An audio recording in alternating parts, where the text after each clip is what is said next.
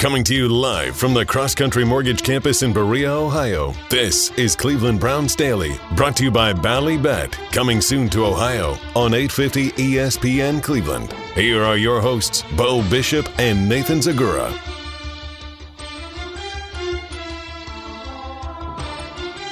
All right, let's do it live on a Victory Monday presented by Tito's Handmade Vodka. We will get to our game and uh, the jubilation that comes with that. Uh, but but obviously, off the top, it is the uh, the topic uh, in in the world at large, in the the sports world, absolutely, in the NFL world, acutely. Uh, what we saw last night in the Cincinnati game. Uh, I was watching with my wife and my son, and the three of us were all texting on a text chain as well. Um, and I'm sitting there with my son, and he says to me, "Dad, did he die?"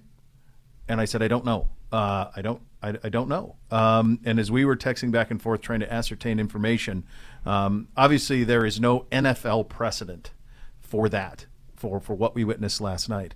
You knew pretty quickly that it was dire. Didn't take long. That first commercial break was real. The second commercial break was really long, and it was a different tone coming back. And you knew that it was serious. And when you started to see the the images of the players' faces, Z, and you saw the tears streaming and eyes welled with tears, it hit you differently. And you did sit there wondering for a waiting for a long time. And as the three of us were all texting, and we all have different contexts throughout the league and trying to figure out what was happening on the ground, um, it was as terrifying a moment as you'll ever see in sport, is what we witnessed last night. I mean, I have like chills Yeah. right now just thinking about it. And uh, last night, Miss Kay and I were watching uh, 1923 with Harrison Ford, which Yeah. is actually I would recommend. Okay. Um, and so we had the game on a second TV, Okay. and I was paying attention. I saw the play, saw T Higgins get the catch, saw the tackle. I did not see him fall down because I don't think that was on the camera at, at the in the in the the, live shot. It was only in the replay. Yeah. So, but what I saw was a, a player down, and it felt like panic. Yeah. And it wasn't, oh, he has a concussion and he fell panic. It felt like real panic. And then to your point, you're sitting there, what's going on? And I was texting with a bunch of different people. Um, and, and then, you know, somebody brought up, like, what if he's dead? Yeah.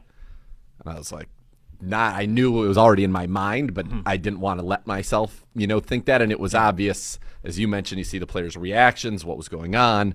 Um, the first thing I was like looking at was I was trying to find Jordan Poyer because initially you couldn't tell who was down. Sure.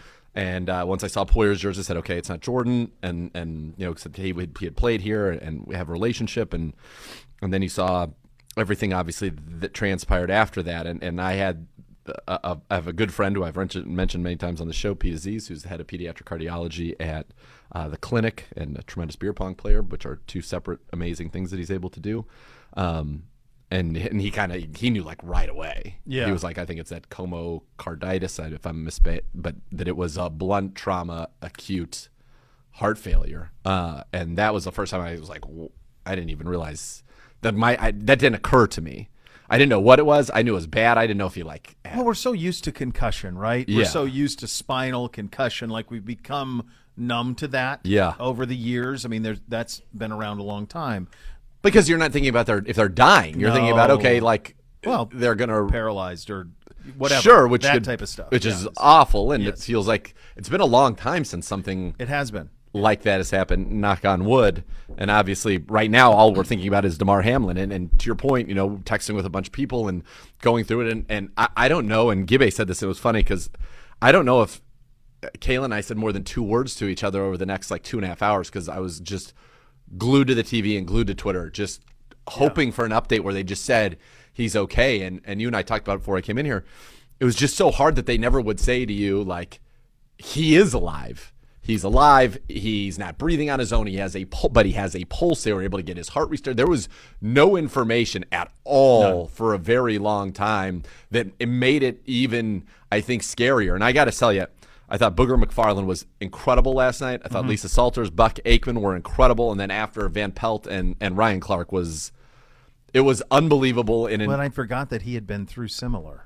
right in when he was rushed to the hospital, Yeah. was pan- was his pancreas and a spleen Yeah, I can't something remember. Yeah, internal organs yes and he handled it. I mean, they everybody in the face of an unbelievably difficult job. The one thing that gave me comfort is you know talk listening to uh, some of the former team doctors. They said if if you were to have a heart attack like that, the two places you would want to be are in a hospital Yeah. or on an NFL field because of everything that was there and the immediate care. And so obviously hugely grateful for the work that was done by the people there. But still, we all we know right now, even as we come on the air, right? Unless there's been something I missed, No, and I I'd love to have missed anything in the something. last hour. But that he's in remains in critical condition at the hospital, and, and you just your heart goes out to him. The fact that his, his mom was in the stands, and they got had to get her down there. So, uh, the the point you just made about if something like this were to happen, the the be, the best place for something like this to happen is the hospital. The second best is an NFL game. Uh, you think about how many times an NFL emergency crew, whether it's at our stadium or any stadium, practices for a drill like this and never enacts it Never does it. but you have to have it for this one in a million shot where this happened and to be that efficient that they were able to do it. To be that organized is a testament to the organization uh, testament to everybody in cincinnati for how quickly they were able to mobilize and get this sorted out uh, to the best of ability to your point though we're still not out of the woods we don't have a, a more recent update than the ones uh, i've seen his family say continue to prayer pray for him and the one from last night with the bills that was at 1:48 in the morning where they said Damar Hamlin suffered cardiac arrest following a hit in the game versus the Bengals. His heartbeat was restored on the field. He was transferred to the University of Cincinnati Medical Center for further testing and treatment. Currently sedated and listed in critical condition. And that continues to be where we are today. Um, but the the really the chance that he has, the the fact that he's al- alive is in much a testament to how quick Yes. where it happened and how quickly they mobilized to save his life. Um, and and all of that happening, playing out in real time. Um, I, I think you hit on the the broadcasters. I, I think that they were su- su- just superior in it in, across all things. And I've had to do live television in nothing that tragic, but in whether it's weather emergencies when I was in local television or um, various things. And and television is a little different than radio in that your face is on and uh, in radio you can have a little bit of dead air and it in television it feels like you have to constantly talk a little bit it, it does feel like and to be able to be on a high wire without a net for as long as all of those people were without information and i think if there, there's a couple of things that you look back on and you go boy that took a long time to say he is alive i mean he has a pulse and that's what was so it scary. was minutes. We're stacking, and then five minutes, Tens and of tens minutes. and fifteen. Yes. it was a half hour before. I think it was nine twenty-eight ish or something like that when they finally got him in an ambulance. And it really wasn't until, and I want to say it was might have been Joe Danneman of Fox down in Cincinnati. One of the people he had a lot of good information. Um, I've known Joe a long time. Um, his uh, the the one where it says they they were able to security was get his mother to the ambulance. I was like, okay, well then it must be good enough that we don't have to go that fast. That we could take the time to get the mom to the ambulance. Like that gave me some comfort to think, okay, this isn't so dire that if he's out of hospital in a minute and a half, he's he's he's got a chance. So that it felt like they at least somewhat stabilized him then to allow for that. But the fact that that was not pushed along that was all twitter is where we were getting that information Yes. it was not pushed along on the broadcast i understand the broadcast standpoint you have producers um, who are in those guys' ear saying you can't and they all have their phones so they're reading the same safe we're ha- we're reading, and there's stuff that obviously their bosses said you got to stay away from probably any conjecture because we just don't know. because we don't know. Uh, but 'Cause- it was a tricky spot to not have more. If I if you didn't have the comfort of social media, uh, you would have spent the better part of an hour thinking, "Is he alive?" Yeah, and and honestly, because when it the information came out about his mom joining him, them waiting to get the mom in there, and that was not accompanied by anything positive, that made me think Oh, like that. Oh, that's true. I guess I didn't think they that way. want her to take like her final. I, I didn't know, Yeah. and thank goodness, at least as of now, that is that is not the case. But the whole thing was just, and I, I, I get it, it was terrifying, and it was it was weird because, like I said, we were watching out of the corner eye, and I was like, something happened. I need to rewind it. I watched it, and then I was because I was looking for his head, you know, and Mm-hmm. Yeah. I'm like, I didn't. I didn't see that, and then you saw the whole scene and just the reactions, and you're just, this is I, you never go you go to an NFL game as a I'm not I've never done it as a player, but I'll say as as somebody as a member of the organization or as a fan, and I would imagine for the players, at least in you know we t- players that we have talked to, you go to the game and you understand that you could see a catastrophic injury. Sure. But you never go to the game and think that you could see somebody die. No. No. And and for a while last night, that's what we were faced with. And I'm glad that you know Sean McDermott and, and Zac Taylor did a great job and said, you know, look, we're not playing, we're not playing this game, and we can we can get into that later. But that they, it was acted on, hopefully gave him the best chance to survive. Um, and you know, hopefully they were able to get it going and get oxygen to his brain as quickly as possible. That's what you're you're hoping for. But we've had a, a gentleman in this studio who suffered the, same thing, Jerry the King Lawler, from elbow drops on his chest, and it just was the one in a million. We're old enough to remember. I don't know if it happened in Montana, but that thing that happened when we were in high school, where people were punching each other in the chests. Oh yeah. and it yeah. killed a bunch of kids around the country, and so Yeah. you had to have like a mass talking to of don't do this because of that situation. It's just a, a one in a a billion type of a thing. Um, It and- happened in hockey. Um, not long ago. Rich Pronger. Peverly And Pronger, right? Pronger too. Rich Peverly with the Blue Jack was playing the Blue Jackets um, for the Stars and had cardiac arrest on the bench, um, and was same thing. Heart stopped and was given CPR behind the bench, and it was in the middle of the game, and they had the sense to, you know, shut it down. That's it. Pronger got hit by a puck that, in the chest that, that's right. that did it, which is more akin. More- it's just crazy. It's Yeah. just terrifying. So the and I don't know how this I a lot of people did a lot of good and I think some people probably didn't and the fact that and and the, I think it's without dispute they were told you got 5 minutes get loose and we're going to play because not only did Joe Buck and Troy Aikman say that they don't make that up That doesn't come that's from told nowhere. from somebody that this is what the plan is. We're going to wait five minutes and we're going to play, get loose. You actually saw Sean McDermott and Stefon Diggs like trying to rally, like, okay, let's go, let's get loose. And Josh Allen is, they cut to Josh Allen. He's sitting there, tears full of tear, eyes full of tears. And you're going, what? Like, if Zac Taylor doesn't walk across the field and say, we're done. Would they have done that? Were they really going to try to play a football game? My God! I- I don't- Thank God Zac Taylor did it. Like, And, and McDermott, at you. well, then clear, he was like, yeah, yeah, what are we doing? What are we doing? Like, but in the moment, and it's when you're in crisis like that, and I don't know if you've been in crisis like that, like true chaotic life So- or death crisis. I have. And when you're in that spot, things are happening so fast and you feel so out of control Yep. that if somebody tells you to do something, you almost are just like, yeah, I guess let's do that. Like that's if there, someone gives you guidance, You're in just- shock. You're in shock. You don't know what the hell's going on. Yeah. And you'll someone tells you to do something. So I could see McDermott being like, "Okay, five minutes, we're gonna go. Uh, let's go. You go here, get warmed up, get loose."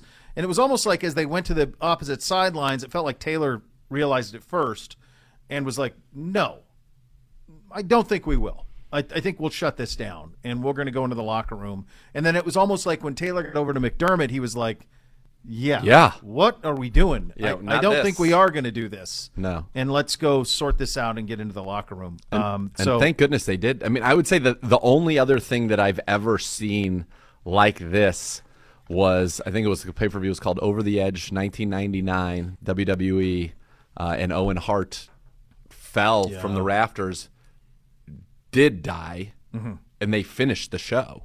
oh my god, People crying, doing pro. It was a disaster. The next night, Monday Night Raw was in St. Louis.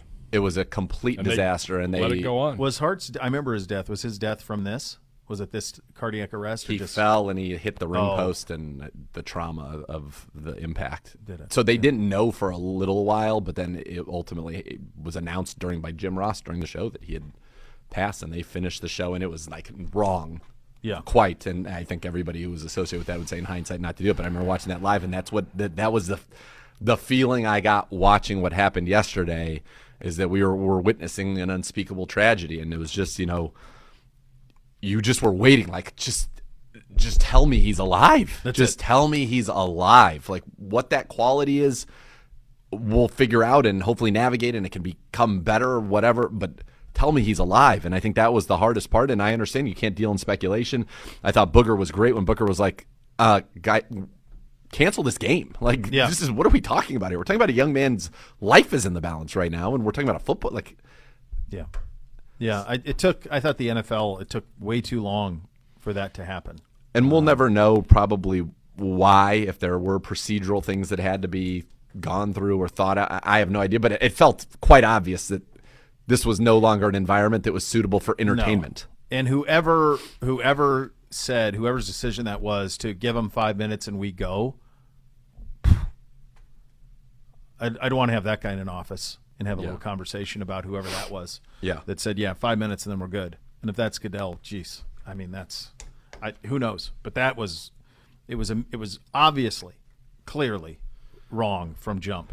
Um, so just a, it, it's a terrifying thing to say. If you're looking for glasses half full, and there are there is some of it out there, and and it is the fact that how quickly everybody put into motion this plan, how quickly everybody got him to a hospital, level one trauma center, all of that. That plan all worked. Everybody aced that test. In addition to that, um, his mother has a daycare center, and they set up a GoFundMe before the holidays to raise twenty five hundred dollars for the daycare center. As of this morning, three point two million dollars Million, has yeah. been raised um, for that daycare center. So there is a lot of good uh, that can come of this, provided Damar Hamlin continues to progress and is good. Yes. But it was terrifying, and it shook the world, uh, the sports world, certainly to its core. The crazy you were watching the uh, 1923 show. I I was what my son and I were watching. He's 11 now, so he could stay up a little bit later. He was watching the Cavs. So Donovan Mitchell scored 71 last night. So that's happening. Well, my timeline was basically Donovan Mitchell and Yeah.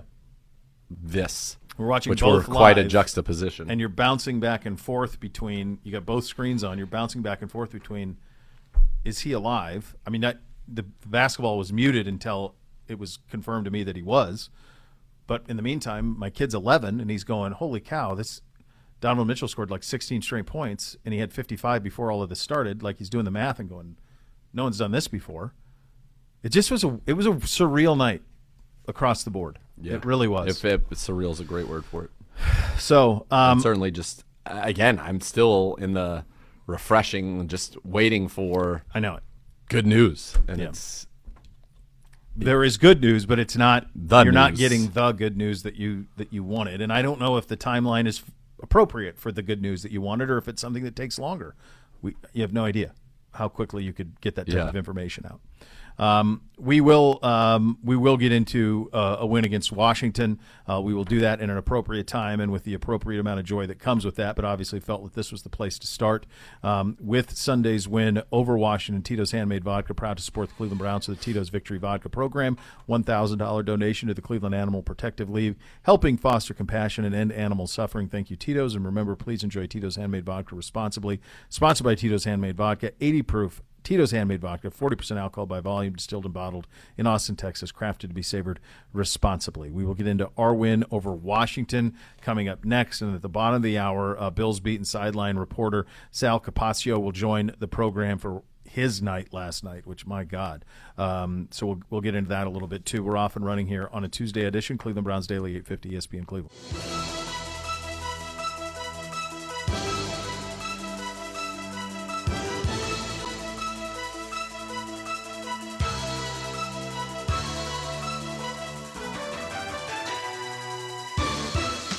Cleveland Browns Daily brought to you by Ballybet, coming soon to Ohio on 850 ESPN Cleveland.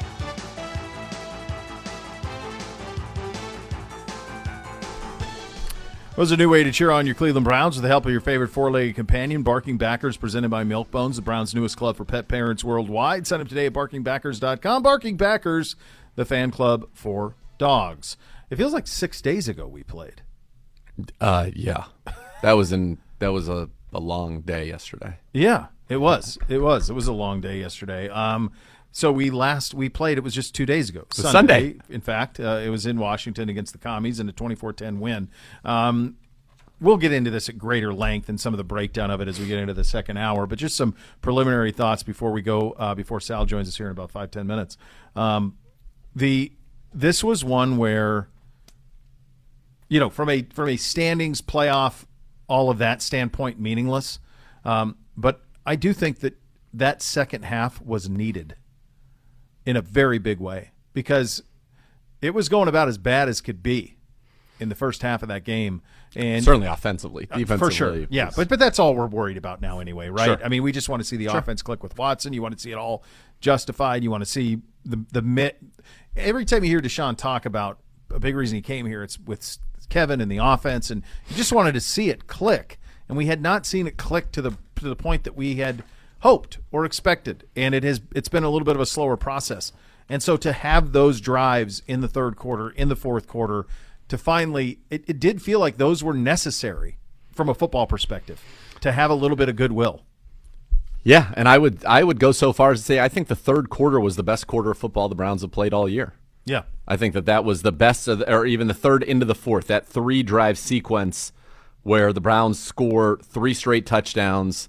They get two three and outs. I think they gave up one field goal in between the touchdowns at one point, but bend but don't break. Yeah, they did.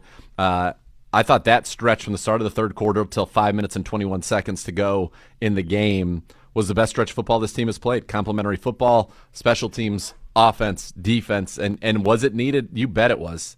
It was needed in a major, major way. And and Deshaun Watson in the second half, I'm pretty sure it was like went six of ten for 140 something or 160 something yards, uh, three touchdowns, ends the day with a quarterback rating over 120. Chubb goes over 100 yards, which was the first running back to do that since Derrick Henry in Week Five against this defense. Amari goes for 105 and a touchdown, all two touchdowns, all in the second half. He's the first 100 yard receiver since Justin Jefferson against them in Week Nine. And it was like, okay, that's what this team can be. Yeah. The defense was there all of it. I mean, this Washington Commanders team is a very good defense, and, and we saw that, and it was stymieing. Full day up front. Jonathan Allen goes down, helpful. Stefanski made some very good changes and, and, and adjustments at the half uh, that were helpful. And it's funny, we haven't heard anything about that, which is funny given how quickly people are to attack him. But uh, I thought that it was a masterful performance in, in, in all shapes, all facets, and, and some great balls from Deshaun. It was exactly what you needed because at halftime, you're thinking about coming in here and doing this show today, Ooh. and it was terrifying. Yeah. It was a terrifying prospect. And now you're like, that's the glimpse, right? You were just hoping at all some you point for the glimpse. taste. Right. What's this going to be Right. like? And now we got served a beautiful piece of prime rib to, to wet our beak a little bit. Yeah, the he hit a throw on a cover two. I think it was to Amari inside the red zone, inside the ten ish, somewhere there between the on the on the left sideline. That was on against their cover four. Yeah, yeah, yeah. Yeah, they, and he hit it. He hit that corner, deep corner, Yeah. and you went, okay, that's that. I just need that. Give By the way, I was waiting for that because if you watch the Niners game the week before, Yeah. they play a ton of quarters. And so in a quarters coverage, if it will count from like the left side, because this happened on the left side of the formation, the outside receiver is one, the inside receiver is two. Yeah. If one runs a vertical, which we did, then two is covered by the safety who's deep. And when you come up on that safety at 10 plus yards, you on that route from the slot can go in, out, angle, in, angle, out, or you could keep running straight right Yeah. at him and try to run by him while he's a little bit flat footed. The Niners put Kittle in that position all game long. They'd run a vertical on the outside. He sometimes would run in breaking, but he ran that out all the time. It's exactly what, by the way, the Bengals did. That's how Ja'Marr Chase got all those catches against Yeah. us. Our quarters, and he'd run out from the slot. And I was waiting for that. I was Yeah. I was calling for it on the broadcast because that's where they're vulnerable. And then you get him matched up on a safety force. Number 22's had a very nice year, but that was a big. And then yeah, to be throw that from the far hash, hit him right there. That was a big time throw. And then the, the touchdown that followed was the patience of it. Hit, Oh, and then you hit Chief on the against their cover three in that kind of slot fade Yeah, that was a great ball. It was like this is some these, these are elite throws. It's elite recognition, and he was taking because of our scheme the pre-snap information that was provided by some of the motions, using it and throwing. It was perfect, and that's what you wanted to see. just wanted that. Perfect, Little bit. elite. It was elite, and that's that's what we were waiting for. You're exactly right. Though those were those were some good balls, and then the recognition of the way that our scheme forced their safety to choose, and he went with the vertical, and then he had Amari on the crosser on the touchdown. Mm-hmm. That was great. The touchdown to DPJ to hang in the pocket, go one, two, three. He was probably his third read there. Come to him. It was just that's we'd gotten a little teeny taste, but we hadn't seen it put together We'd and put together. and throw, t- throw, right? right? Not- not drives, drives. not three touchdowns and three Yeah. possessions, which is we're like, okay, that's what we can be here. And when you think about the negative feelings that were up until that point, Yeah. it was necessary. It really Quite. was, and it was it was good to see. Um, all right, we will uh, really uh, go ahead. You got Just to real quickly, Daron Payne's going to be a free agent. I don't know if they let him hit the streets. I don't know what their financial situation is, but Sold. Gimme. Come on home. I mean, he had two sacks. He could have had five. I mean, that's the other thing. Watson did some unbelievable Oh, really. Houdiniing. Although I did say on the broadcast, which made me laugh and a few of my friends as well, that they should have set that one play to like the curb music where he's Oh, like yeah. sacked, running around, and then Right. throws it to Conklin. What's he supposed to do? I mean, that's, That's- he's just running for his life, and he sees the guy on well, the that was that was the point where it was like we need something good on the next. We need something good now. Like it's time to get something good. Yeah, Because that was and we got it. that was that was tough. We to got say the least. We Yeah, got it. Um, all right, coming up, we'll get some perspective on the um, the night last night in Cincinnati. Uh, Sal Capaccio was there. He's on the sidelines for Buffalo. He'll join us for uh, a quick chat about what it was like for him last night and where they are now as an organization. That's coming up next. You listen to Cleveland Browns Daily, brought to you by Ballybet, coming soon to Ohio on 850 ESPN Cleveland. Cleveland Browns Daily brought to you by Ballybet. Coming soon to Ohio on 850 ESPN Cleveland.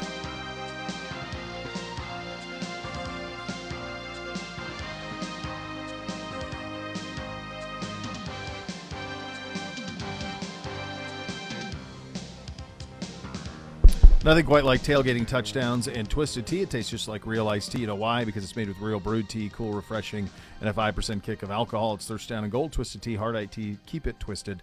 As we continue here on Cleveland Browns Daily, uh, we head out on the hotline now, the Twisted Tea hotline, and we are joined, uh, very gracious to give us some of his time. I can't imagine what's going through your head. Sal Capaccio joining us, Bills Beaten sideline reporter, host of the Extra Point Show on WGR 550 Buffalo. Sal, thank you so much in what I have to assume is a, an absolutely impossible day. Um, can you take us through where you are now um, from a headspace perspective, my friend? Yeah, thanks. Um, well, physically, physically, I'm at, I'm at home, um, doing a lot of radio spots today around the country, nationally, and you know, like yours, to try to give a perspective of, of what happened, you know, last night, and also to be quite honest on that note, to to help me out today because uh, last night, while I'm in the in the process of you know going through everything, I, I'm I'm reporting on it and I'm talking about it. It's my job, and you know, you, you see the emotion and the gravity of it, but I think today it, it it's it hits home even more because now I'm sitting with it a little bit more, you know. So mm-hmm. you know, for me, that's what it is. It's reflecting on what I witnessed last night, and you know, there were there was a lot that I saw down there, but now I'm seeing. I didn't watch the broadcast. You know, I'm on the field, and now I'm seeing some of the shots that I didn't see last night from some of the players that might have been on the other side of the field or something, and the emotion that was coming out from there. So it's been a tough day. It's been a tough night, obviously. Um, you know, we're doing our best to kind of keep everybody informed and get information ourselves. So, i i are there any updates? Is there anything you could tell us about Damar, or is it still the same critical condition and, and in care in Cincinnati? Yeah, actually, the Bills did re- just release a statement uh, not too long ago, about 10 minutes ago. Uh, they said that Damar did spend last night in intensive care, remains there today in critical condition at the University of Cincinnati Medical Center. Um, they just send their well wishes and thanks for all the support, but that means there's really no update since last night. Um, you know, we're probably going to be here for a while thinking about you know getting these kinds of updates that you know there's really not much and I, I would assume that until there's something much more concrete, uh, you know, we, we're not going to hear from the Bills or even maybe his family or anybody else. But you know, that's I'm doing what everybody else is doing. You know, checking from the team, the league, his family, agencies, things like that. As you know, there's unfortunately a rush in this business to try and get things first, right? Um, it's important here we just get things right. That's what's Yep. important. I mean, I, I don't care if a million people have something before me here. I just want to give the correct information to our listeners and anybody else I talk to. Sal, I, I spent many years on the sidelines with the Browns in the in the role that you have as the the radio sideline reporter. I've seen obviously, unfortunately, awful injuries, as I know that you have as well. At what point did you know that this was different, and and what was kind of your experience through your eyes as this went from oh there was an injury to this is life and death? So, you know, as you know from being down there, if you see a player kind of collapse, fall down, you, you think I- would assume to like to me, I think a head injury, right? Yep. Something happened, Uh-huh. they got knocked out, right? That that's Mhm. that's your first inclination. You're not thinking anything like this. So that's what I originally thought was something we didn't know who it was, by the way. First, I saw him standing and then collapse, and I thought, boy, that was just odd. I wonder if he got hit in the head and he got knocked out. And then you know we were trying to figure out who it was. But what happened was immediately was Bengals players and Bills players, but especially a couple of Bengals who were nearby, were calling for medical assistance right away. And whenever you see that, you know that if the players on the field know immediately that something is wrong like that, then this is something pretty serious. Yep. And then you saw the medical team rush out, and I couldn't. At one point, I thought, "Are they performing CPR?" No, like they wouldn't. That can't be happening, right? I, I thought maybe they're cutting the face Wow. mask off. You know, that means the hand motion I saw. Yeah. 'cause, You know, you can't really see in there. Come to find out, it was both actually, because we know they were doing CPR and they had to cut off the face mask as well.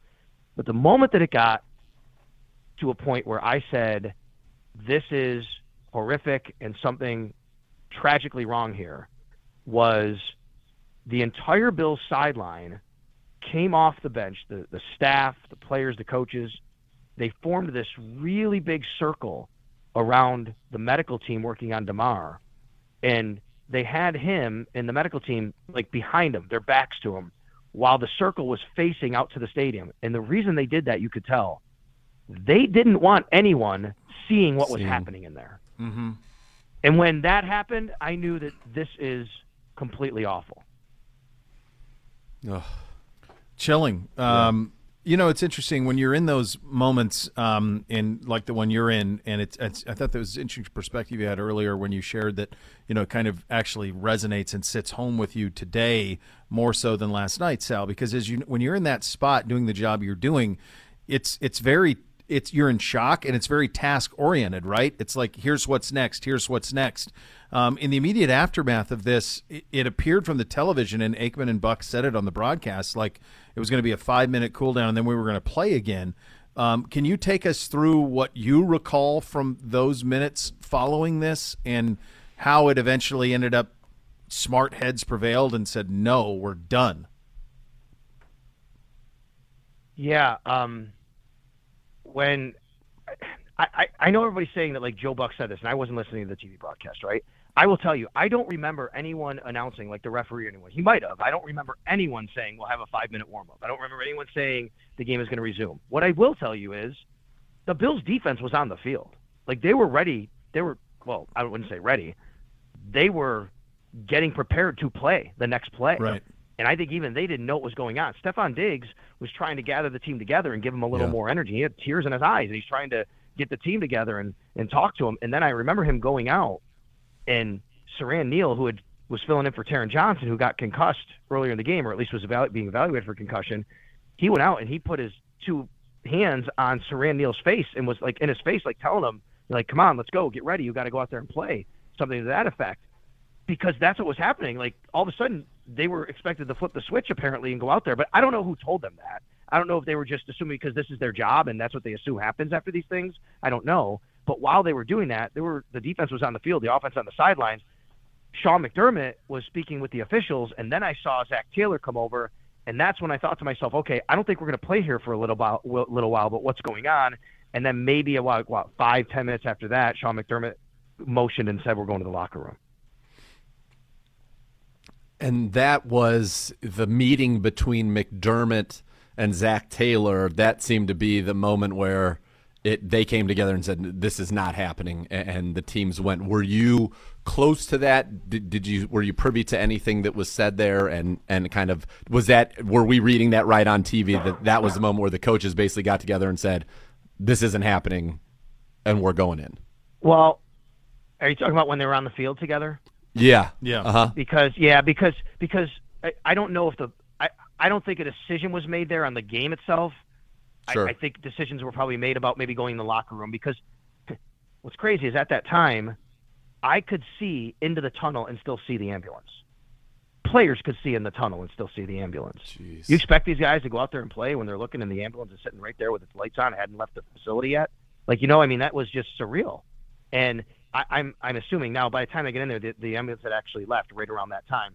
Um, and I would assume they were talking about let's get in the locker room and regroup. I don't know if the decision was made then, so I wasn't privy to that. But I will tell you that once that they got into the tunnel, they met again. Sean McDermott and Zac Taylor were meeting in the tunnel um, off to the locker room, basically to the side. We couldn't be over there in the hallway, and they wouldn't let any media over there. And they were on the phone with what Yeah. I'm presuming is someone from the league office. And then I saw Bills GM Brandon Beane, COO Ron Raccuia. They were all together as well with Sean as we were trying to figure out what was going on. And you know, they were keeping us at bay from the media. I'm assuming you travel with the team, and if so, what was that? And and I have done that. I can't even imagine what it was like getting on that plane. I can't imagine what it was like flying home on that plane. What it was like being on the buses. Uh, it had to be just an. I, I don't even know what what was that like, and uh, you know there were reports that Stefon Diggs did all the players come back, or did some of them go stay at the hospital? That Diggs had gone to the hospital to see him. So they were at the hospital for a while. We we gathered our things from the the media room, the post game media room, and we had to kind of stay in the hallway. They wouldn't let the media go anywhere. They wouldn't let us move. And this is people in the organization, video people, social media people, me, sure. radio crew. We had to stay there for a while. Players were coming out of the locker room. They had to stay. They really didn't let everybody kind of move out of our space. And then finally, we started to, to move to get on the bus. We get on the bus. I would say maybe 11:15, and I will tell you, probably stayed on the bus for over an hour before we actually yep. pulled out. And now, now realizing why, they were waiting for people to get back who were at the hospital because everybody from the team, I was told everybody other than Damar Hamlin, obviously, came back, including Sean McDermott, who had been at the hospital, came back to the buses. Bus took off, went to the uh, plane.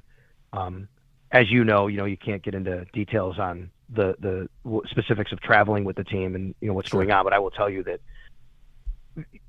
it was just very quiet. You know, you, you yeah. don't know who to talk to. You don't want to talk to anybody. Nobody wants to talk. You don't know what to say. Everybody's on their phones trying to get updates. You know, typically a night game anyway, people are going to be tired. It's going to be quiet. People sleeping on the way home and things like yep. that. But you know, it was uh, it was it was quiet and somber. I'll just say it that way. Sal, thank you so much for your time yeah. and sharing your perspective, and um, we appreciate you a great deal. And the the Browns and the organization thinking and praying for all of you guys uh, over there, and for most importantly for us for Damar. So thank you so much for giving us some of your time today. All right, guys. Thank you. All right, Sal Capaccio. He's a sideline reporter, uh, host of the Extra Point Show on WGR 550 Buffalo, and was on the sidelines last night. Go ahead, Gibby. Yeah, we have updates from the NFL.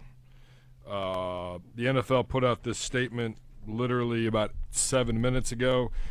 The NFL continues to be in regular contact with the medical team caring for Damar Hamlin and also the Bills and Bengals organizations and the NFL Players Association. After speaking with both teams and NFLPA leadership, NFL Commissioner Roger Goodell informed both clubs today that the Bills Bengals game will not be resumed this week.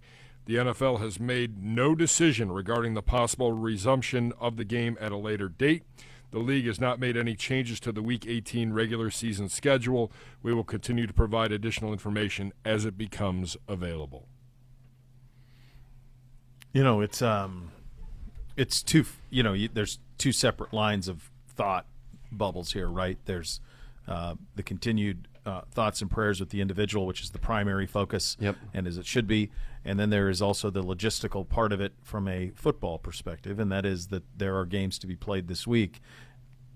And if we get into that bubble for a second, acknowledging our hearts are in the other one, if only for a moment, logistically, I don't know how they would pull this off anyway.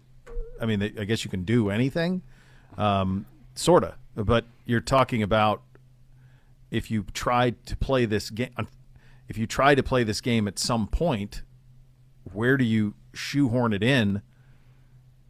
And on, you know, it's a it's hard for me to wrap my head around. Would you postpone the playoffs a week, eliminate the week between the championship games and the Super Bowl, and then play this as a singular game, which feels we're not even sure anything's going to be at stake per se. Well, maybe that's what they do.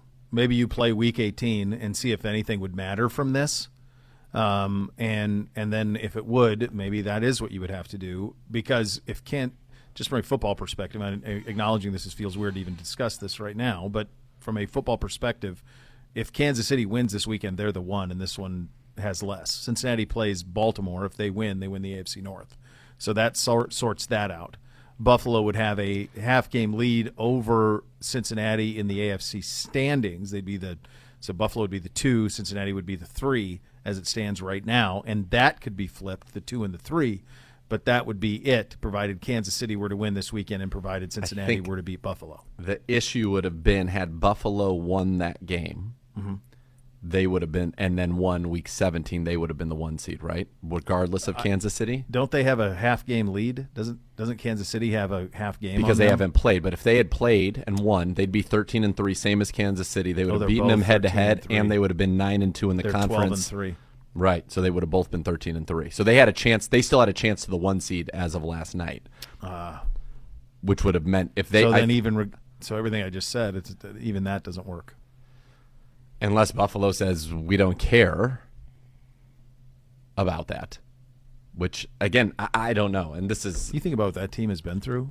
I mean, they had their team moved. They had the game moved. They had thirty some people closed. die in the, that winter storm in Yes. Western New Got York. stuck in their Chicago on Christmas. Stuck in Chicago, and now this tragedy. All of this, I mean, and the two scary this the two scariest things that have happened this season to uh and this both in Cincinnati. Yeah, They said Tee Higgins, and understandably so, even though he did nothing wrong other than catch a pass, was despondent walking out Sure. with his mom. You know, it's just horrific, just horrific. yeah. I I am. Uh, I'm not sure, and I don't think they do. There's no there's no real wiggle room from that. And No, what is the schedule like for this week? For the obviously Cincinnati has Baltimore. Buffalo must have a New England, Buffalo has a big gun against New England. New England, at home. New England Both wins. teams I are home. In. New England wins, they're in. New England also gets in if Miami loses to the Jets and Pittsburgh loses to Cleveland. It's a big game. Yeah. It's inconsequential now, but right. Um, at some point it will become so right now, matter of consequence. why is Bal- why does it say right now Baltimore and Cincinnati is to be determined on a kick time? Where so does it say I that? just I just saw that too I'm looking at from it on Jonathan ESPN. They have it as a, as a to be determined. Buffalo, uh, Cincinnati, and Baltimore. Because they, they they said they haven't made it. They've made no determination. So I mean that's No, no. What I'm saying accurate. is the Buffalo game is scheduled. It's scheduled for one o'clock Sunday. They host New England. Gotcha. Right now, Baltimore at Cincinnati is to be determined. I just saw the same thing. I saw a tweet from someone at CBS Sports. And I and I don't know why. Yeah. It's to be yeah, it says to be announced Where could you move that to where? So Jonathan Jones later in the day. Because it's maybe? all Says- NFC at, in the four o'clock except for LA and Denver. Everything else is from, NFC. Yeah, from CBS Sports, Jonathan Jones. This is four minutes ago. Ravens Bengals will be played Sunday. As of now, it's unclear at what time. The result of last night's game was to determine what time that AFC North contest would take place, whether it was at 1 p.m. or 4:25 p.m. Oh. Still, So that part's still up in the air. Yeah. Yeah. There's a lot to sort through here. Both, uh, all while a young man's life hangs in the balance. Yeah. And just logistically. I, it's hard to imagine a scenario how you. I don't know. I don't know what they're going to do. You move move it all back a week. You could call it a tie. you you have the wiggle room with the Pro Bowl week, but that changes a lot of logistics and a lot of things. Yeah. I mean, now you're giving every team essentially a week off in between the playoffs Except for and these the regular two. season, except for these two. And these are two that are they're two of the five that can win the Super Bowl. yeah. Correct. Yeah. Like Wild. you know, do they even do you put it up to the teams? I don't know if you can. I don't know. I think you're This is- onto it's- something when you say, like you see how Week 18 plays out. I mean, there's still going to be a conversation you have to have about who's seated higher, Buffalo or Cincinnati. But Mm-hmm. Yeah. Yeah. I mean, we've never had a no contest, No. so pretty wild stuff, uh, to say the least. And uh, Sal very gracious with his time in a, in a Incredibly. trying time for them. Um, all right, uh, when we get back, we will. We really haven't had the discussion on on our game. The Hoff will join the program as well. will. We do have the Joe Thomas hour of the program coming up, um, and I'm guessing we'll we'll get some of his views on on what happened last night, and we'll also spend a lot of time on our game because we haven't done that yet either. Uh, you listen to Cleveland Browns Daily, brought to you by Bally Bet, coming soon to Ohio on 850 ESPN Cleveland.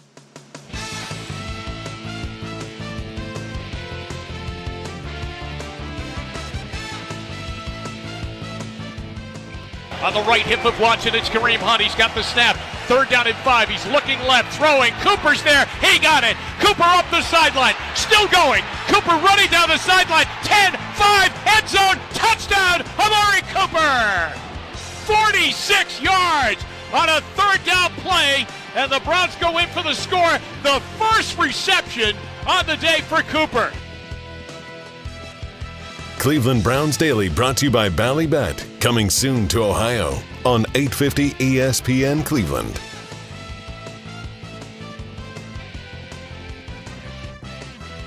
Rumpke Waste Recycling, family owned and operated. Whether you join them as a customer as an employee, you'll become part of the family. Visit rumpke.com to learn more. You're listening to Cleveland Browns Daily, brought to you by Ballybet, coming soon to Ohio, and it is the Joe Thomas hour of the program. Uh, Joe, we obviously will, will, we haven't really spent much time talking about our game, and we do want to do that too. Uh, but we ought to give you the opportunity um, to just get your thoughts on what you saw last night, um, the horrific scenes from Cincinnati. We spent a lot of the first hour discussing it.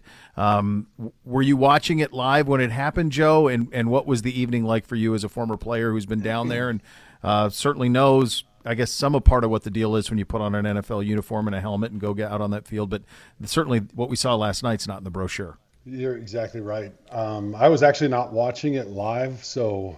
Uh, Monday night football, Thursday night football, Sunday night football. I usually kind of join things a little bit late because that seven to seven forty-five window is kind of bedtime at the house.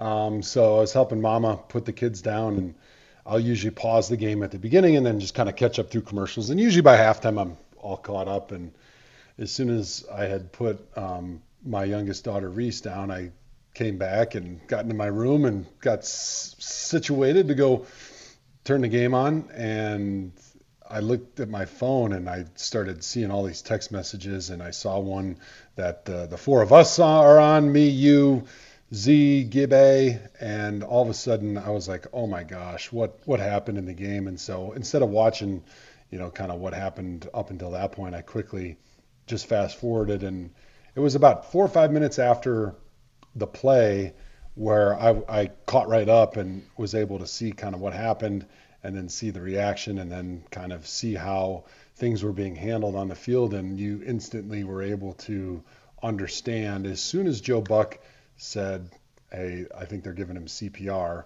That's when you realize that this was not a head injury where a player, you know, lost consciousness, which is terrible, but we've dealt with that before. I feel like the NFL understands the course of action, and you as a player, when you step out on that field, you understand it's a very violent game. Uh, bones break, knees explode, elbows explode. In my case, um, head injuries are a part of the game. Unfortunately, those are the things that you're able to emotionally comprehend when they happen, um, and I think those are the things that you've in the past had to watch, witness, kind of take it all in, refocus, and go back out and play another play. I did an article after I retired called "Move the Drill," which is sort of the mantra of an NFL player that you know you see a lot of bad things that happen on a field from a injury standpoint, um, and sometimes it happens to you, but the train keeps going no matter what it is. But I think last night was different because the train didn't keep going because to your point when you said it's not part of the brochure. Those guys that were playing that game, those fans, us that were tuning in last night to watch, nobody understands and was able to comprehend that a, a, player could lose their life on that field that night. It has happened in the past. It's not that nobody's ever died on a football field, but certainly not in recent memory. And I think with modern medicine and the way that the NFL and the teams monitor players and try to give them the best equipment for safety, the best medical care for if something does happen to be able to help them. Um, I think we maybe are, are, lulled to sleep a little bit with a sense of complacency that, yeah, injuries happen, but we'll be okay. But what we saw last night I, was not okay.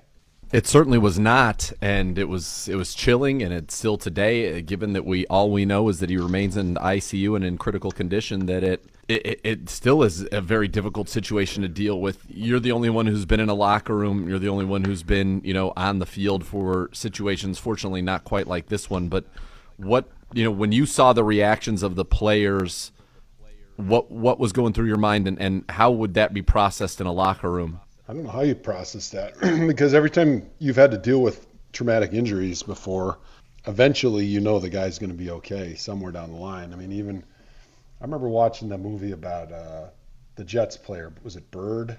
The guy broke his neck. Dennis Byrd, yeah. paralyzed. But Dennis Byrd. I watched that when I was a kid. You know, I was like my son's age, like six or seven, loving football, and I watched that movie, and it was sort of shocking. But there was a happy ending to it, right? Sort of, you know, the guy ended up having a, a reasonable life and was able to recover a little bit and ended up walking again. Um, and you know, I think that's what makes players that are in that locker room that what made me feel okay going out and playing football is like, you know what? In the end, there's going to be some some damage, maybe po- possibly, right? Everybody understands that. You know, there might even be some very serious injuries, and in the worst case scenarios, there's brain injuries. But you know, the most people, almost everybody that gets injured in the NFL, somewhere down the line, there's a happy ending. There's something that you can feel better about. But when when you're dealing with a matter of life and death, it's hard to comprehend. And I, I'm sure that those players are instantly feeling this is not this is not the game of football that I have willfully and lovingly put my arms around my entire life.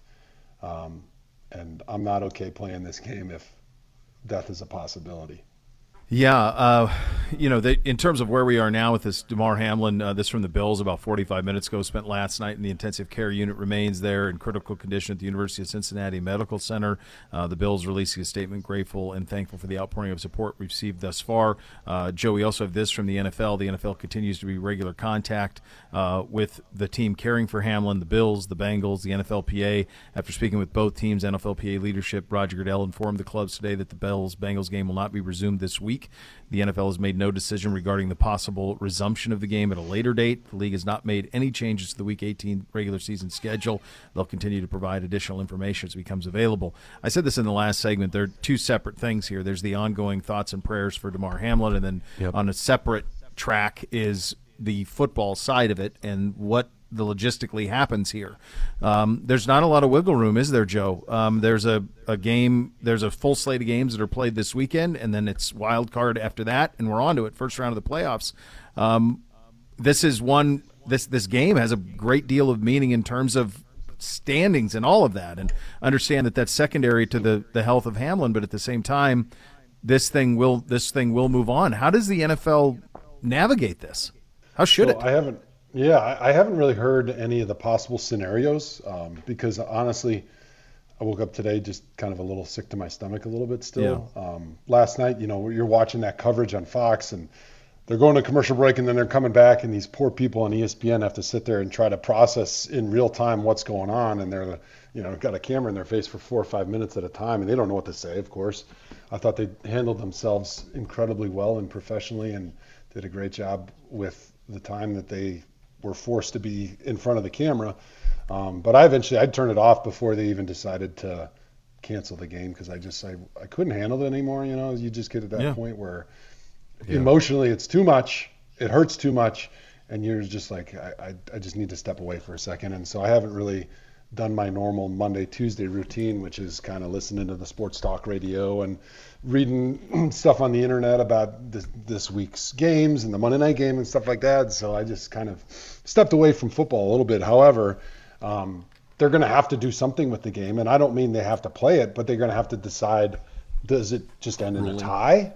Do, do they end it in you know they haven't played even a quarter so you can't give one team the victory or the other team the loss. Um, it's almost i think maybe the best course of action is just assume that the game didn't play and then just take their win loss percentage at the end of the season and then try to stack it up as fairly as you possibly can with the playoff rankings. Um, like I said, I haven't gone down that path as far as like sure. how that would look.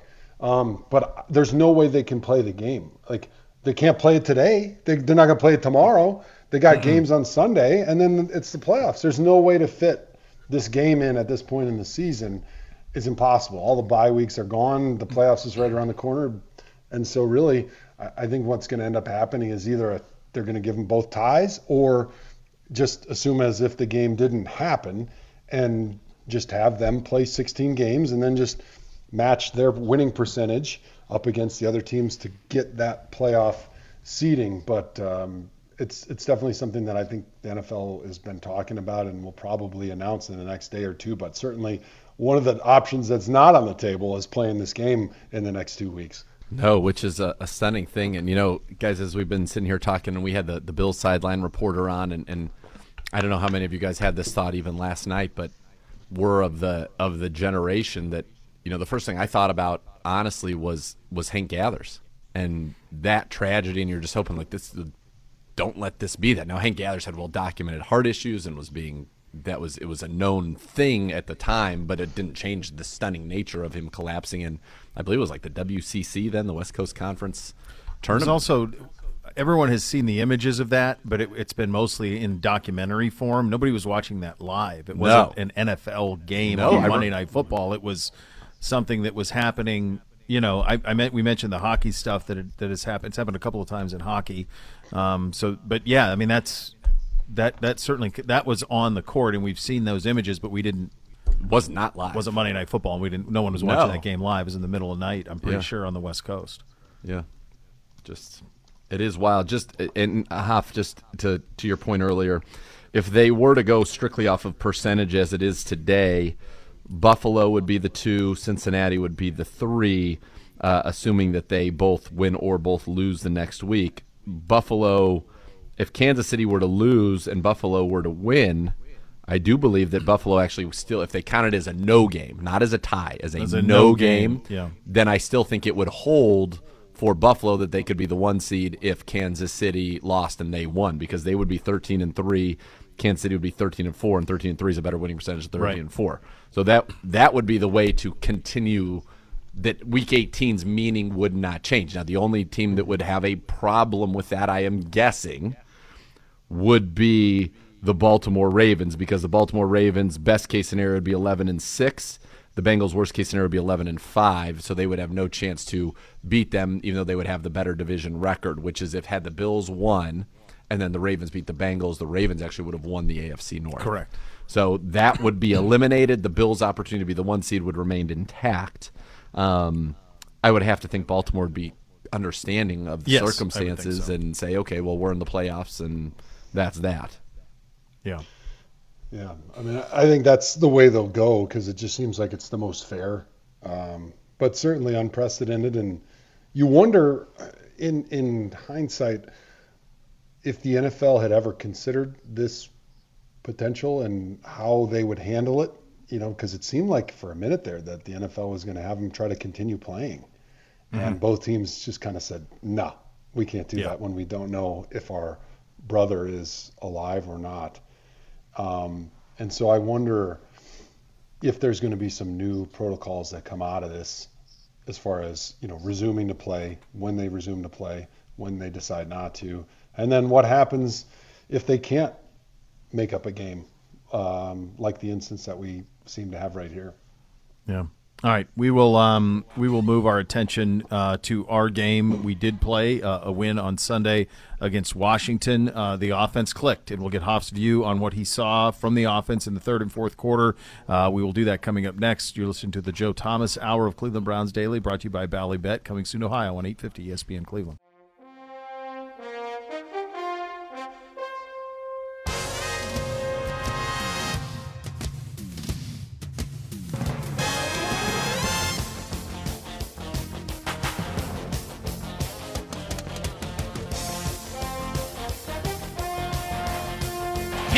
To the left. And Njoku on the left too. On third down, Watson back to pass. Up in the pocket, throws wide open. Peoples Jones has it, and he's going towards the goal line, and he leaps in. Touchdown! Donovan Peoples Jones. Cleveland Browns Daily brought to you by Ballybet, coming soon to Ohio on 850 ESPN Cleveland.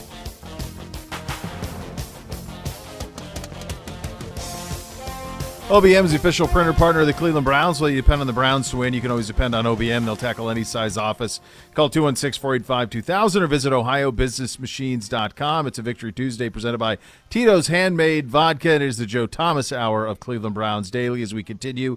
And let's get into our game. We haven't had a, an opportunity to do that yet, and for obvious and appropriate reasons, Hoff. Um, this, is, this was it, what happened in the third quarter and into the fourth was a long time coming.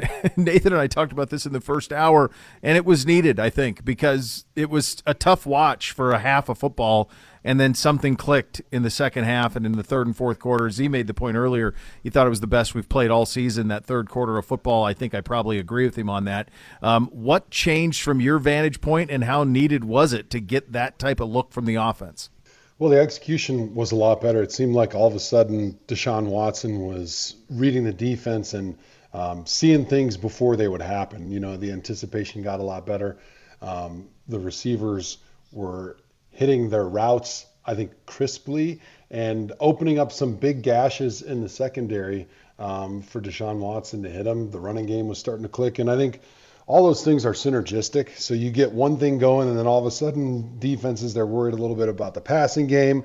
They start to take the foot off the gas a little bit on trying to stop your run. Then you're able to gash them in the run game, and then they're kind of um, kind of caught in conflict. They don't know what they're trying to take away from, and then that's the balance you're trying to reach on offense. And it was fun to watch, and it was fun to see those guys on offense start to bring a little bit of joy when they were making some of those nice plays. Um, because, like you mentioned early on, they were kind of stubbing their toe a little bit, especially with the turnovers that the defense was finally providing. It seems like for the first time all season offensively, they just weren't able to capitalize and play that complementary football that you have to do if you want to be a playoff team next season. And they were able to get it going in that second half. Did you see anything schematically?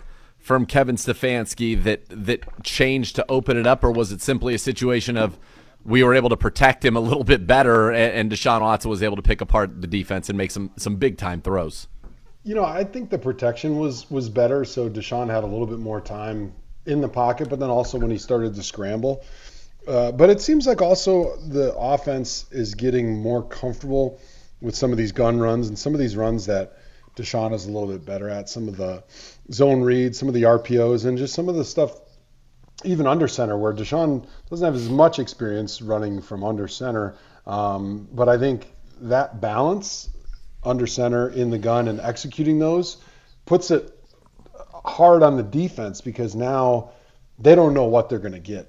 When you're offensively executing your whole playbook just as well as any as the first play or the last play, it makes it really hard on the defense because now they're just kind of guessing and they can't try to hone in on any of those tendencies or any of those strengths that um, you're trying to hit over and over again because they're, concepts that you do really well.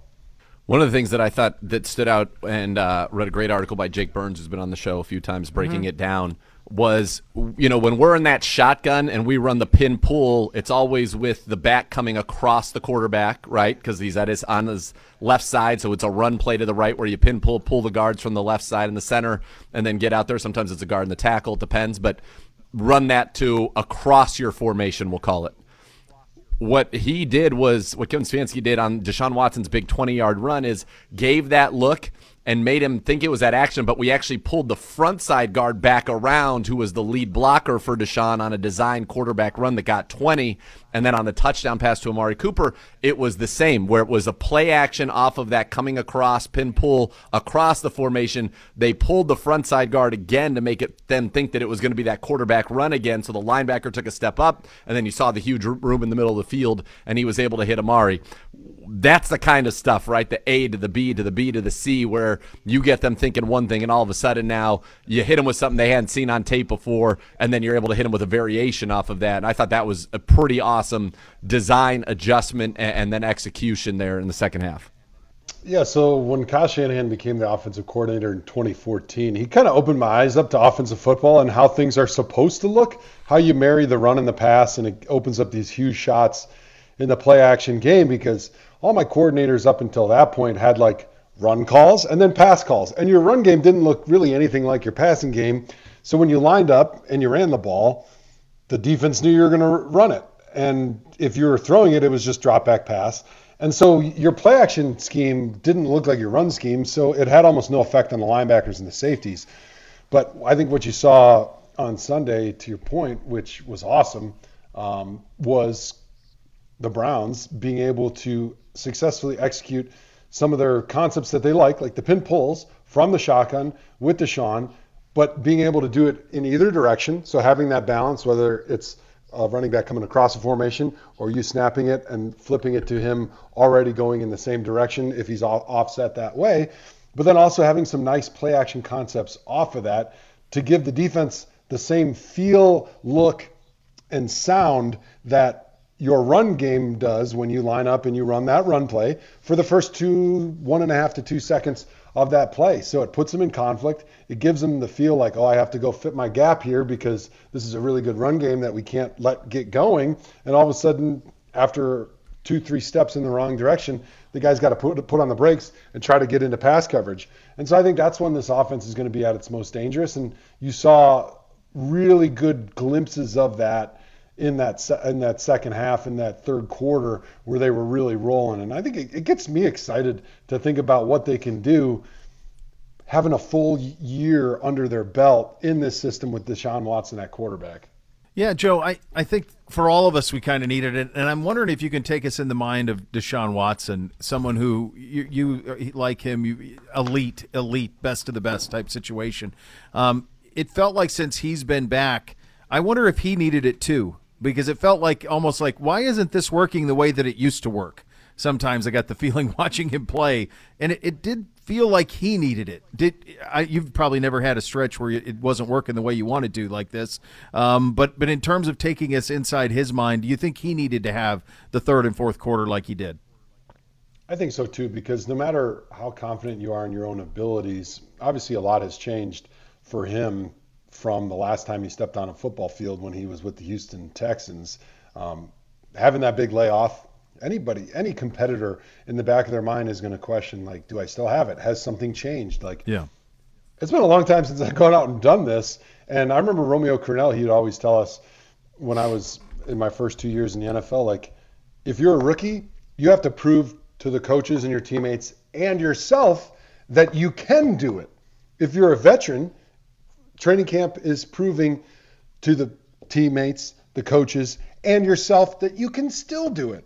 Because when you have that long layoff, there's a lot of things that have changed. Like, it doesn't matter who you are, you're going to question yourself. And then the game that he had when he first came back against Houston, uh, Deshaun did not look sharp. He was not sharp. He was rusty. Mm-mm. And there was some conversation about, hey, is he ever going to be the same quarterback that we saw in Houston? And no matter how confident you are in your own abilities, there's that little voice in the side of in the in the top corner of your head saying, "Hey, maybe they're right. Maybe you don't have it anymore." And you try to stop that voice out as much and as quickly as possible, but it's still there.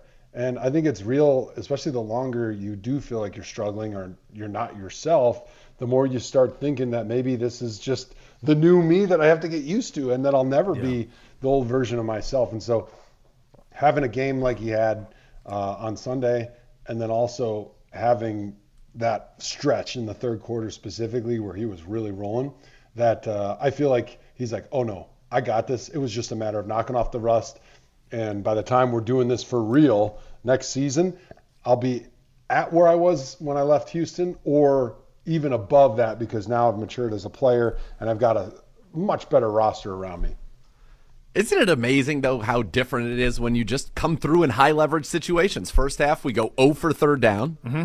Second half until the very end when we were running out the clock, we convert every third down. First oh, half yeah. we go into the red zone, we don't execute. Second half we go in the red zone, we do execute on a third down. Like they're called money downs for a mm-hmm. reason. They're called high leverage situations for a reason. And that's the difference between scoring 21 points in a in a quarter and a half and and scoring six, nine, zero it, it's crazy, and that's really where it was clicking. And I think to his point, that's the confidence. Like, all right, it doesn't matter. So we're in third and five, we're in third and eleven, we were third and eleven or third and nine from the thirteen. I'm going to come through and make the play, and and we're going to be fine. And when you can do that, that's when you break teams' wills. And I think we broke their will in that game, along with Ron Rivera putting in Carson Wentz. That helped. By the way, that was like we talked about the Thursday night game Jets Jags where that crowd was just out for Zach Wilson's blood, like Mm-hmm. booing every. It was the same. I don't know if it came across on TV. Oh, it did. I mean, Yeah, booing you could him, hear. chanting for Heinicke after the first play. Joe, Well, have you? it's interesting. Go ahead, Joe. Oh, sorry. Yeah, I was going to say I did a Washington uh, sports talk show on Friday, and we were talking about the decision to go with Carson Wentz over Heinicke, and I, you know, was kind of honest about like, hey, we've seen a lot of Carson Wentz, and I'm not sure that this re- version of the reclamation product uh, project is going to be any better than the last time we saw him out there, and I'm not exactly sure why Ron Rivera felt like he should go with Carson because I, I'm kind of the guy that always believes you really don't want to make a quarterback move unless you absolutely are sure and you have to, and you can never go back because confidence and decision making go hand in hand for quarterbacks, and it's a, probably the most important thing that a quarterback does is their decision making. And so as soon as you destroy the confidence, like it's kind of over for that guy potentially being your starting franchise quarterback. And Carson had his chance this year. I realize he got hurt, but like they were not setting the world on fire when he was back there. Two and and four. this was this was Taylor Heinicke's team, and to take that away from him after a, a short stretch of not playing great football, to me, it felt wrong, and it felt like it was only a matter of time before Carson came out there. By the way, he's going to be rusty yet. He played a little bit, but he didn't play a whole lot. Um, so you knew that he was not going to be sharp. And then what was going to happen? First of all, the confidence of the teammates, which doesn't seem like teammates like Carson over Heinicke. It seems like they want Heinicke. And you know the fans love Heinicke. Like he's just that type of guy that people, that fans are drawn to that story. And for whatever reason, you can have your opinions. Like teammates and fans just don't really like Carson Wentz all that much. He just doesn't seem like the type of person that, as, as a quarterback, people want to cheer for. And so you knew that as soon as he's going to have one bad play, like the fans were going to come down on him hard, and he probably wasn't going to be responding very well because he's always seemed to be the type of quarterback that really struggles ha- handling criticism. And there's no worse criticism as a quarterback, and there's no more immediate feedback than your fans booing the crap out of you after you make a bad throw. Hoff, have you heard anything in NFL circles what it is about him? I mean, he's a North Dakota kid. Like, I mean, that's in between you and me. Like, they're Yeah. pretty grounded people usually. Like, what what is it about him that rubs people? th- I've talked to Chris Long about this uh, years ago, and he loved him. Um, but it feels like, I mean, Irsay couldn't be more quickly to get him out of Indy as fast as he could. Like, Through have you party. heard anything through the league about what is it about him that rubs people the wrong way? You know, it's bizarre. I'm with you too because you know I've known plenty of North Dakotans, and they're all great people. Travis Hafner was one of my good buddies on the Indians when I was playing there. He's a North Dakota guy, and um, everybody I've ever met from North Dakota has been awesome. Shoot, I got a farm in North Dakota. They got great people out there, but I don't know Wait, what's what? going on. Yeah, Hoff's yeah, got a farm in North Dakota? Yeah, yeah, yeah. yeah. We'll What? talk about that. On yeah, yeah. That's another one. It's, it's you Jeez know Louise. trying to take over the world like uh, One farm at a time. Ted. Turner. Yeah, that's right. What's this one called? Uh, this one's Madison, Dakota. It was it was named after it. my dogs. Madison, but anyways, I love it. um, Amazing. but anyways, Unbelievable. How do we just But learn yeah, about this? I mean, What a it's news feel like well, this. But We'll you're save right. this for the off season. What It's an deal? hour on this. Yeah. that's right. What is what's the deal with with Carson Wentz? I don't know. Like I, I've Weird. bumped into him a few times post game when I was doing TNF, and he seems okay. Like he wasn't super g- gregarious.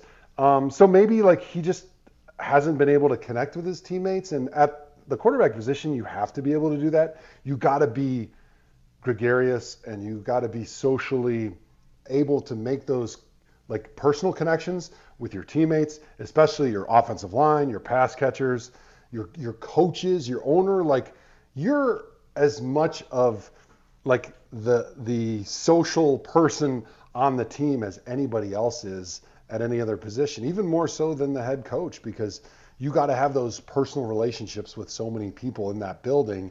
And I don't know if he's just not been able to build that because he just feels uncomfortable in that role. I, I have no idea. I'm just purely speculating, Yeah. but I think maybe not having those personal connections, people feel a little bit turned off. And then when he does something bad, it's easier to like cheer for the other guy first to have success. Um, and then I don't know from a fan standpoint why, why they don't really like him. Um, I, yeah, it's it's a mystery. Strange. Yeah, Yeah. it really is. One thing be, uh, before we put, uh, and we'll do game balls and all of that, but one last thing on this. Uh, how about Mr. Grant Delpit? Denzel Ward setting a tone early with a pick. Um, this was this. It's it's two years in a row where this defense, the second half, Z, has taken off. Yeah, and you wish we, where was this I earlier? don't know. I, mean, don't know. It's painful, but it's listen to this stat. We had three interceptions in the first 11 games, eight now in the last five games. We had three interceptions in the first 11 games. We had three in this game. And it's like we've had an interception in five straight games now. We're generating the takeaways like we thought we could. And it's shown what this defense can be. We're excellent on the back end. I think it's clear as day. We have the talent that we need. What we, we have to add is it'd be nice to add a Daron Payne, but you need Yeah. some beef in the middle of your defensive line. But I thought we held up very well against what had been a very effective running attack of, of the Washington Commanders. Um, but I think that's all really that's missing. And it's like this defense, there's no reason it wasn't like this early in the season. It was still guys who had been here a year ago in the same system making just unbelievable blown assignments. And the fact that we've gotten that cleaned up now, we're a darn tough defense to move the football on. We're very difficult to throw the football on. And that's what you want to be in the modern NFL. Something that's interesting to me is like when I think about all right, the frustrations we had at the beginning of the season, losing some of those games in the horrific manner we did, and I'm like, all right, what's the difference between the team that I saw on Sunday and that team, right? Because it's largely the same guys. Um, but when you're good in situational football, so like third down, red zone, and then two minute, like those type of situations, which it's not as much about talent, it's just about experience and being comfortable in those big moments. And then you get takeaways. Like those are the two things that are different about this team right now. But we feel so much better about this team because they're getting some takeaways and they're playing well and they're playing comfortable and confident in situational football. And all of a sudden, we're like, this is a really good team. Like, if the version of the team that we saw on Sunday against the Commanders would have been there all season long, there's no reason we wouldn't have won 12 games because statistically, it's kind of the same. Like if you look at the statistics from the game, it's not like there was any one thing that just jumped off the sheet to you. I mean, they had 146 yards rushing, which is about where their average is. We had 155 yards passing. I mean, if Brissett had 155 yards passing in the game, we'd be asking for more. But Deshaun does it, and it's how he looks in those critical moments. We're going, yeah, this is the type of team we can beat. We can beat anybody like this. And then the defense gets a couple turnovers. Like, it's just amazing the perspective how it changes when you're good at getting some takeaways and you're good in those situations. And the sad thing is, is all we really needed to do was switch one result. oh yeah, And we everything happened that needed to happen for the Cleveland Browns to make the playoffs at nine and eight. One everything. yeah. And we just needed one of them. Jets game. Chargers Saints make a field ago. goal. Saints two weeks ago. Falcons. Mm-hmm. Just you win two of those, you control your own destiny. Correct. Yeah. It's That's it's- the bitter That's pill. the bitter pill.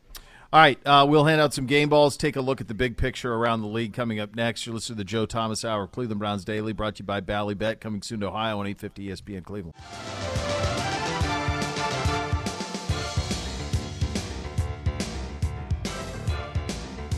from the Commander's 33 with a play action fake.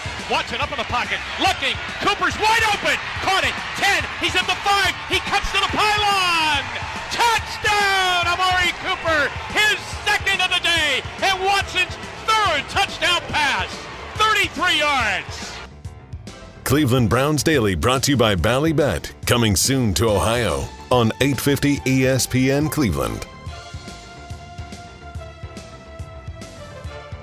OBM, the official printer partner of your Cleveland Browns. Whether you depend on the Browns when you can always depend on OBM. They'll tackle any size office. The number there is 216 485 2000 or visit OhioBusinessMachines.com. Let's hand out some game balls.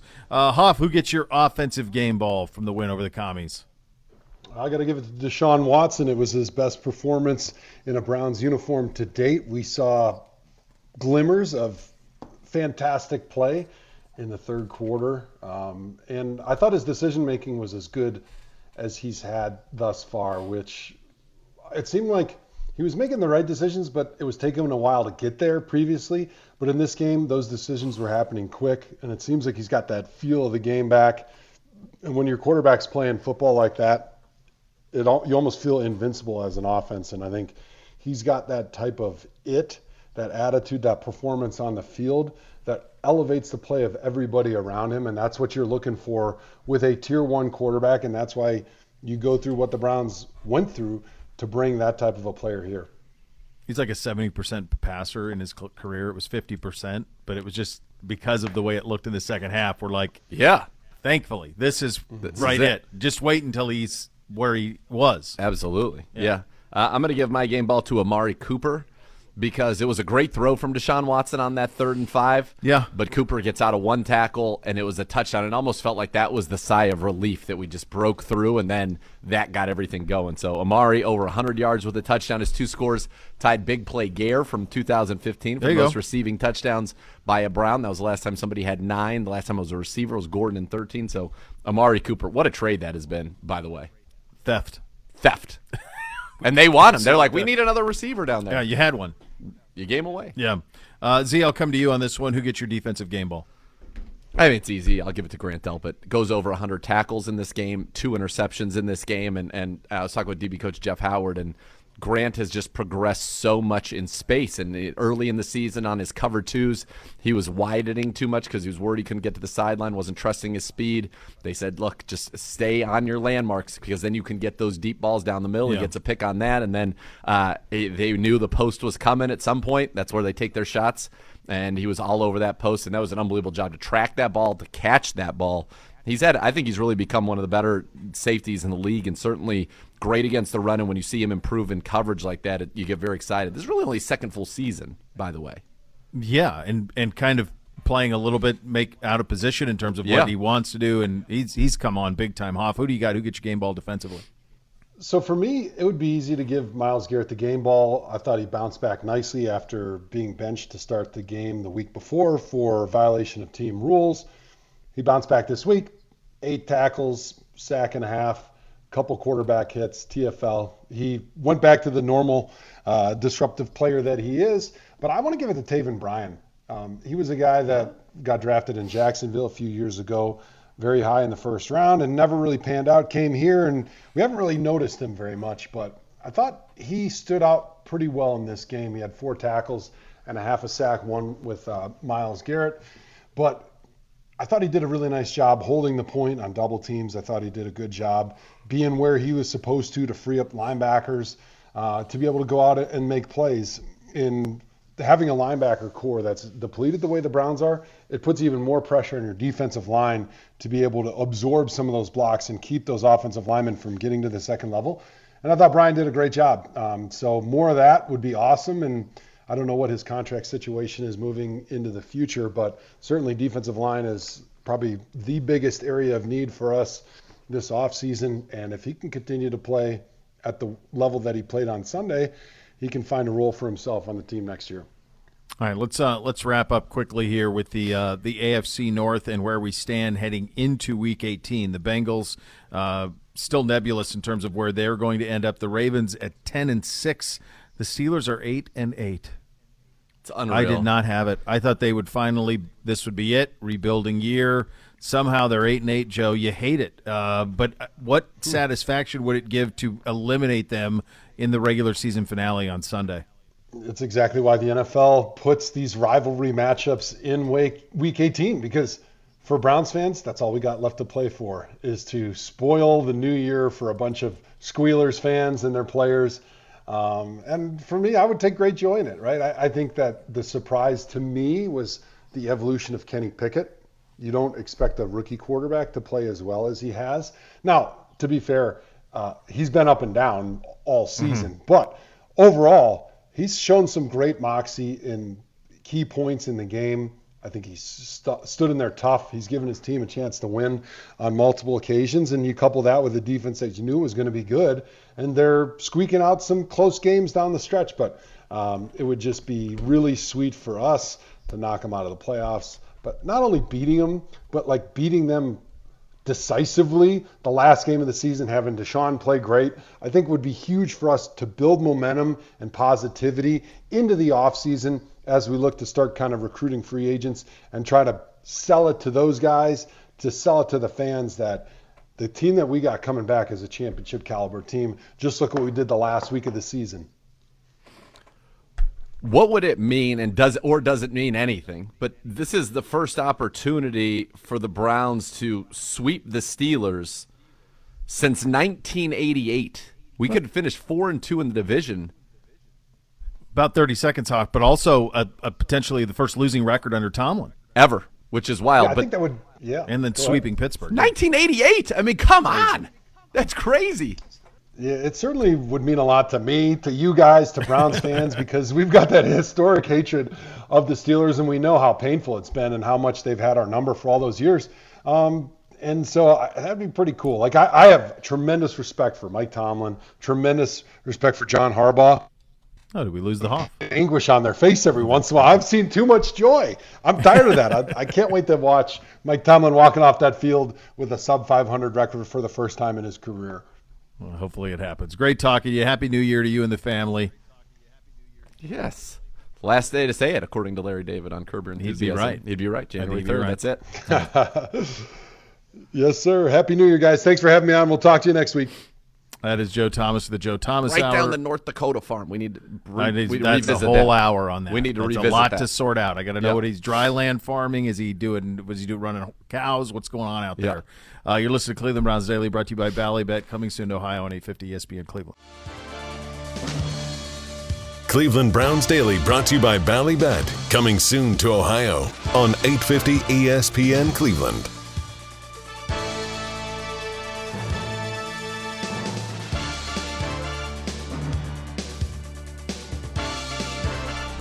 Buying or selling home with Howard Hanna Real Estate Services is always a winning strategy. If you plan to make a move this season, they're going to have you covered at Howard Hanna every day. It's game day. Visit howardhanna.com slash go Browns today for more. Much more on all of this uh, tomorrow as we uh, will turn the page a little bit here. Uh, but our thoughts and prayers continue to be with Damar Hamlin. And um, thank you for listening, everybody. The next level is coming up next. We're back tomorrow. Cleveland Browns Daily, brought to you by Bally Bet coming soon to Ohio on 850 ESPN Cleveland.